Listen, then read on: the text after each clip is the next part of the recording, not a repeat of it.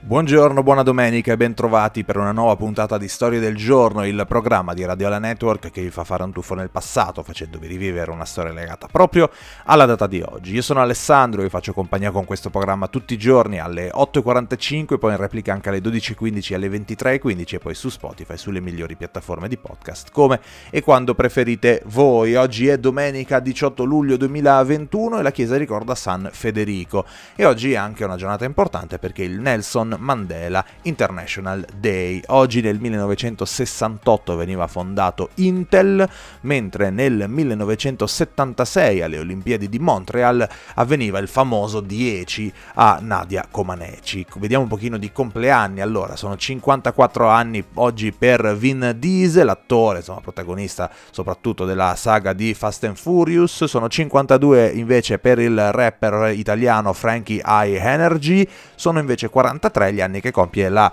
eh, sindaca di Roma, Virginia Raggi. Nasceva oggi nel 1914 anche Gino Bartali, vincitore eh, di tre giri d'Italia e di due Tour de France, tra le altre cose, in carriera, e invece nasceva nel 1942 oggi Giacinto Facchetti, bandiera dell'Inter, vincitore di quattro scudetti, due Coppe Campione e di un europeo, tra le altre cose, nella sua ricca bacheca. Ma dicevamo che oggi è il Nelson Mandela International Day e quindi inevitabilmente, visto che oggi nel 1918 nasceva Nelson Mandela, Mandela, la puntata è dedicata a lui. Nelson Mandela nasce nel 1918 a Mvezo, in Sudafrica. Durante gli anni degli studi in legge aderisce al movimento di opposizione al regime che nega i diritti alla maggioranza della popolazione nera. Nel 1942 si unisce all'African National Congress per la lotta contro l'apartheid, ma nel 1962 viene arrestato e resta in carcere fino all'11 febbraio del 1990. Nel 1993 riceve il Nobel per la pace insieme al presidente de Klerk che si era impegnato per la sua scarcerazione. Viene eletto alla presidenza del Sudafrica nel 1994 e da presidente guida la delicata transizione dal vecchio regime basato sulla segregazione razziale verso la democrazia e la riconciliazione pacifica del Sudafrica. Ma parlare di Nelson Mandela da un lato è facilissimo perché è un personaggio straordinario, dall'altra parte è difficile perché si rischia di cadere in un sacco di banalità e allora la cosa migliore che posso fare oggi è lasciar parlare con la mia voce un altro grande uomo. Queste sono le parole di Barack Obama in occasione della morte di Nelson Mandela.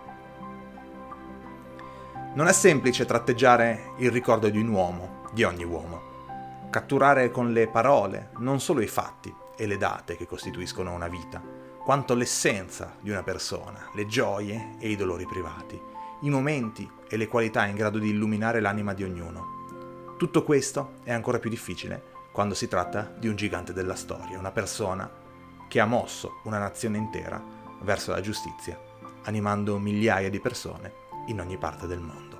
Per la complessità della sua vita e per l'adorazione che giustamente si è guadagnato, c'è il tentativo di ricordare Nelson Mandela come un'icona, sorridente e serena, distaccata dalle terribili vicende umane di uomini normali.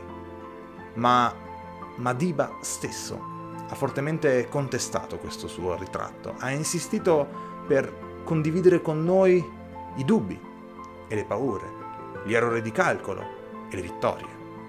Non sono un santo, disse, a meno che non pensiate che un santo sia un peccatore che continua a provare.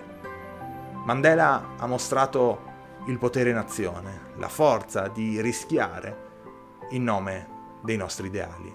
Forse Madiba aveva ragione quando diceva di aver ereditato una ribellione orgogliosa, un senso ostinato di equità da suo padre. Certamente ha condiviso con milioni di neri sudafricani la rabbia nata da mille offese, mille umiliazioni, mille momenti da dimenticare, il desiderio di combattere il sistema che imprigionava la mia gente.